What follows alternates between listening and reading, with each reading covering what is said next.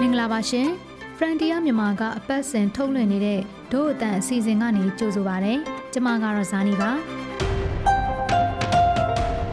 ဒီအစီအစဉ်ဟာမြန်မာတနိုင်ငံလုံးမှာရှိတဲ့ပြည်သူတွေနဲ့သက်ဆိုင်တဲ့လူအခွင့်အရေးအကြောင်းအရာတွေကိုသိသာထင်ရှားအောင်တင်ဆက်ပေးနေတာပါ။ ဒီတစ်ပတ်မှာတော့အမျိုးသမီးတွေအပေါ်လိမ်မိုင်းဆိုင်ရာအလွဲသုံးစားလုပ်မှုတွေကိုဘလို့ကူညီကာဝယ်ပေးရမလဲဆိုတာနဲ့ပတ်သက်ပြီးဒို့အတန်ကချင်းကပ်ရှာဖွေတင်ဆက်ထားပါတယ်။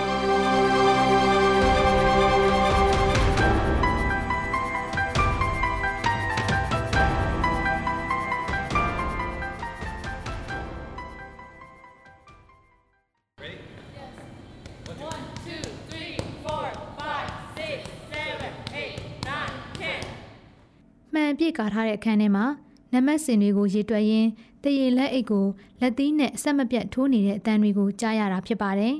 ။တင်နန်းဆရာတယောက်ရဲ့လက်မှာကင်ထားတဲ့တရေအိတ်ကိုအာယုံစူးစိုက်ကလေးကျင်နေတဲ့မျက်နှာတွေကိုတွေ့မြင်ရပါတယ်။အများစုကတော့ပြုံးပျော်ရဲမောနေကြပါတယ်။ဒီမြင်ကွင်းကတော့နိုင်ငံတော်အမှာရှိတဲ့ဂျင်တွေရဲ့ခန္ဓာကိုယ်ကြန့်ခိုင်ရေးတင်နန်းတွေမှာအကျွမ်းတဝင်ရှိလာတဲ့လေ့ကျင့်ရေးပုံစံမျိုးလည်းဖြစ်ပါတယ်။ ဒါပေမဲ့ဒီခန္ဓာကိုယ်ကြန့်ခိုင်ရေးစင်တာကတော့အလွန်လေးနက်တဲ့အသိပညာတွေကိုပေးနေတဲ့နေရာတစ်ခုပါအမျိုးသမီးကိုလုံးပညာသင်တန်းကနေကြိုဆိုပါရယ်ဒီသင်တန်းကိုတည်ထောင်ခဲ့တာနှစ်နှစ်ကျော်ရှိနေပြီဖြစ်ပြီးနိုင်ငံအတွင်းမှာရှိတဲ့အမျိုးသမီးတွေကြုံတွေ့နေရတဲ့အကြီးမားဆုံးပြဿနာဖြစ်တဲ့လိမ်မိုင်းဆိုင်ရာနှောက်ယှက်မှုတွေအကြမ်းဖက်ခံရမှုတွေကိုကိုယ်တိုင်ကာကွယ်နိုင်အောင်ရည်ရွယ်ပြီးသင်ကြားပေးနေတာဖြစ်ပါတယ်။ သင်တန်းရဲ့တီထောင်သူတဦးလည်းဖြစ်သင်တန်းနီးပြတဦးလည်းဖြစ်တဲ့မီရှဲကတော့လိမ်မိုင်းဆိုင်ရာနှောက်ယှက်ခံရသူတွေနဲ့လိမ်ပိုင်းဆိုင်ရာအလွဲသုံးစားလုပ်ခံရတဲ့သူတွေကိုကူညီဖို့အတွက်စင်တာကိုတည်ထောင်ခဲ့တယ်လို့ဆိုပါတယ်။အ ဓိကတည်ထောင်ရတဲ့အကြောင်းရင်းကတော့ဒီအမျိုးသမီးတွေ sexual harassment လိင်ပန်းဆိုင်ရာစော်ကားခံရတဲ့ဆိုတဲ့ကိစ္စကိုလူတွေကို awareness ရစေချင်တာတယ်အမျိုးသမီးတွေကိုကိုကို conference ရှိစေဖို့အတွက်ကို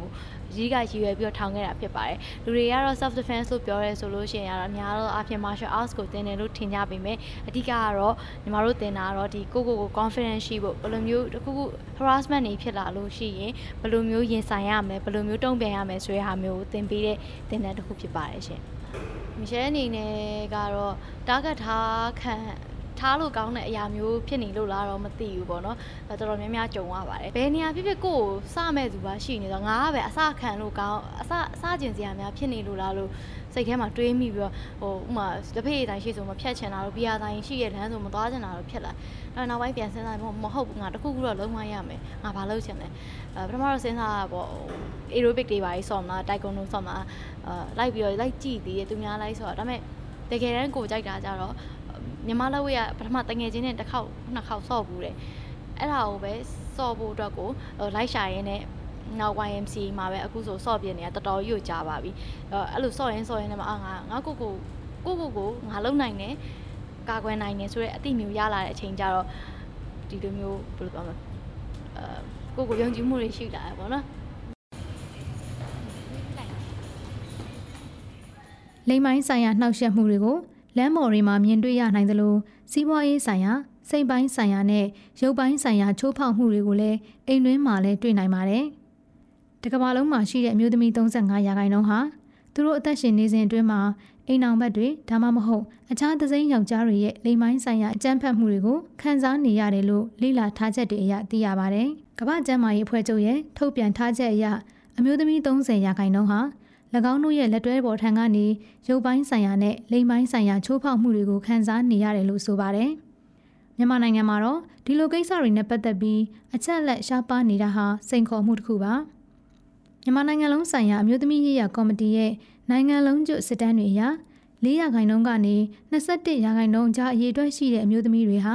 စိတ်ပိုင်းဆိုင်ရာအကြမ်းဖက်မှုတွေကိုခံစားနေရပြီး3ရာခိုင်နှုန်းကနေ 15ရာခိုင်နှုန်းခန့်ရှိတဲ့အမျိုးသမီးတွေကတော့ကိုထီလက်ရောက်အကြမ်းဖက်မှုတွေကိုခံစားနေရတယ်လို့သိရပါတယ်။လိမ်မိုင်းဆိုင်ရာအကြမ်းဖက်နှောက်ယှက်မှုလိုမျိုးကိစ္စတွေပေါ်တော့အသေးစားသူတည်တနာပြုချက်ပဲလုံနိုင်သေးတယ်ဆိုတာကိုဒီလိုကွဲပြားနေတဲ့ကိန်းဂဏန်းတွေကပြသနေပါတယ်။ဒီလိုကိစ္စတွေကိုတင်းတင်းကြပ်ကြပ်ပြုလုပ်မယ်ဆိုရင်တကယ့်အရေးအတွက်ကသူတည်တနာပြုထားတာတွေထက်များနိုင်ခြေရှိနေပါတယ်။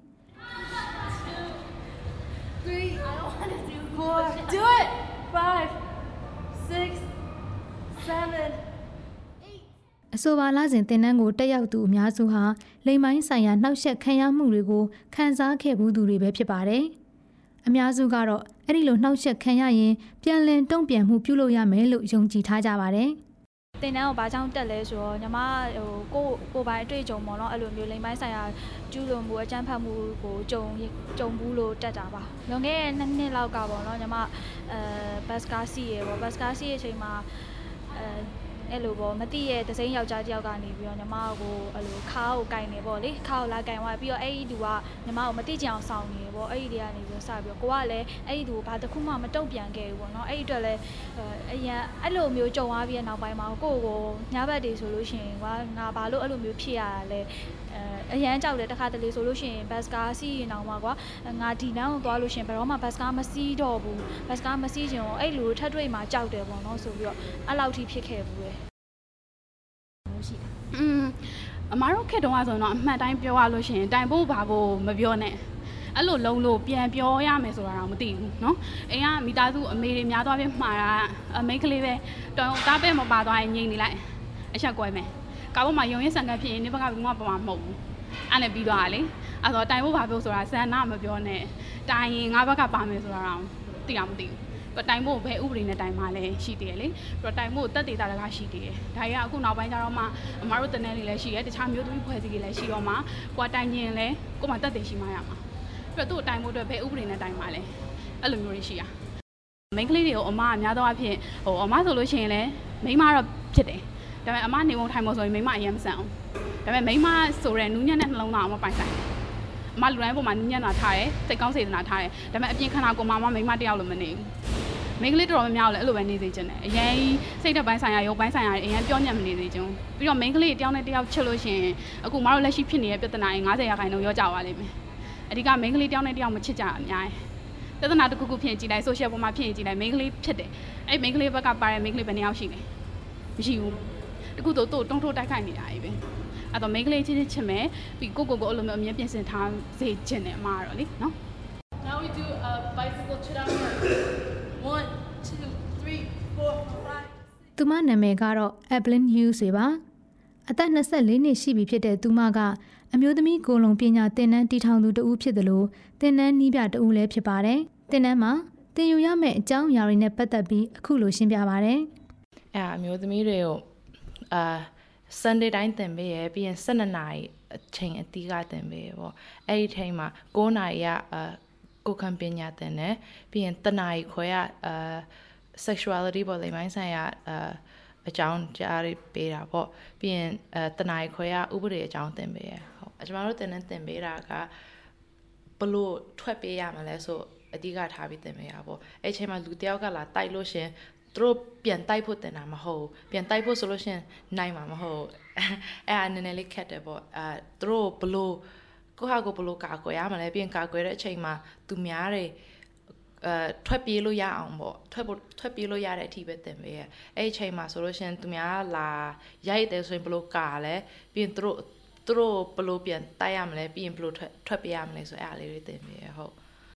နာမည်ကြီးဆိုတော့တူဖြစ်တဲ့အမွန်းကတော့ သူမနဲ့ပတ်သက်တဲ့သူတူဦးလိမ်မိုင်းဆိုင်ရာနှောက်ယှက်မှုကိုခံရပြီဆိုရင်ရဲစခန်းကိုတွားရောက်တိုင်ကြားတယ်လို့ဆိုပါတယ်။မျိုးသမီးတွေလိမ်မိုင်းဆိုင်ရာနှောက်ယှက်မှုမှဆန့်ကျင်မှုအတွက်အမျိုးသမီးတွေအနေနဲ့ယုံကြည်မှုရှိဖို့ကိုလည်းတိုက်တွန်းထားပါတယ်။ main ကလေးဖြစ်တယ်ဆိုကြတဲ့ကဘာပြော physical အရာဒါအားနေရလို့ဒီလောကလုံးကလည်းမြင်ထားတယ်။အဲ့ဒီအတွက်ကိုနည်းနည်းလေးတော့ဟိုကို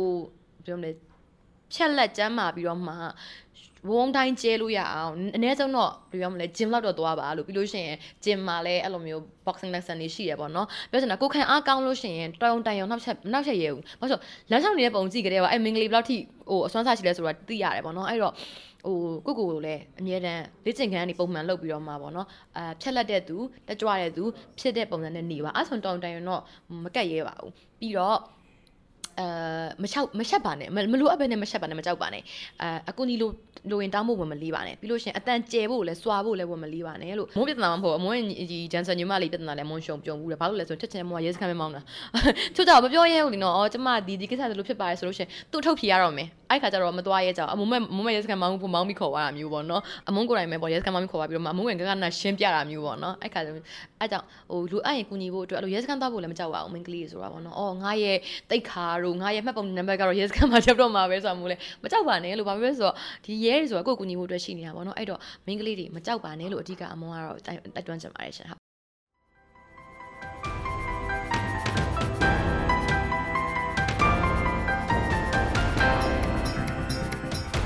ထို့အတန်ရဲ့အတန်လွင့်စီစဉ်အပိုင်း၁၂ကိုနားဆင်ခဲ့ရလို့ကျေနပ်မယ်လို့ထို့အတန်ဖွဲ့သားတွေကမျှော်လင့်မိပါတယ်။ဒီစီစဉ်ကိုတင်ဆက်ပေးခဲ့တာကတော့ဇာနီနဲ့အထက်ပါ။ဒီစီစဉ်ကိုမြန်မာနိုင်ငံဆိုင်ရာနယ်သာလန်တန်ယုံကပံ့ပိုးကူညီထားပြီး Frontier မြန်မာနဲ့ Foundation Hirondero ကပူးပေါင်းတင်ဆက်တာဖြစ်ပါတယ်။နောက်ဘက်တွေမှာလည်းစောင့်မျှော်နားဆင်ကြဖို့ဖိတ်ခေါ်ချင်ပါတယ်။ဒီတစ်ပတ်ရဲ့အစီအစဉ်ပြီးမှာတော့ကိုလွန်ပညာနဲ့ပတ်သက်ပြီး တေးတန်ရှင်ဖြူတီကိုရာရေးဆက်တီးဆိုထားတဲ့ဂျူရိုကပတ်နတ်ဆိုတဲ့တခြင်းလေးတစ်ပုဒ်ကိုထုတ်လွှင့်ပေးပါမယ်။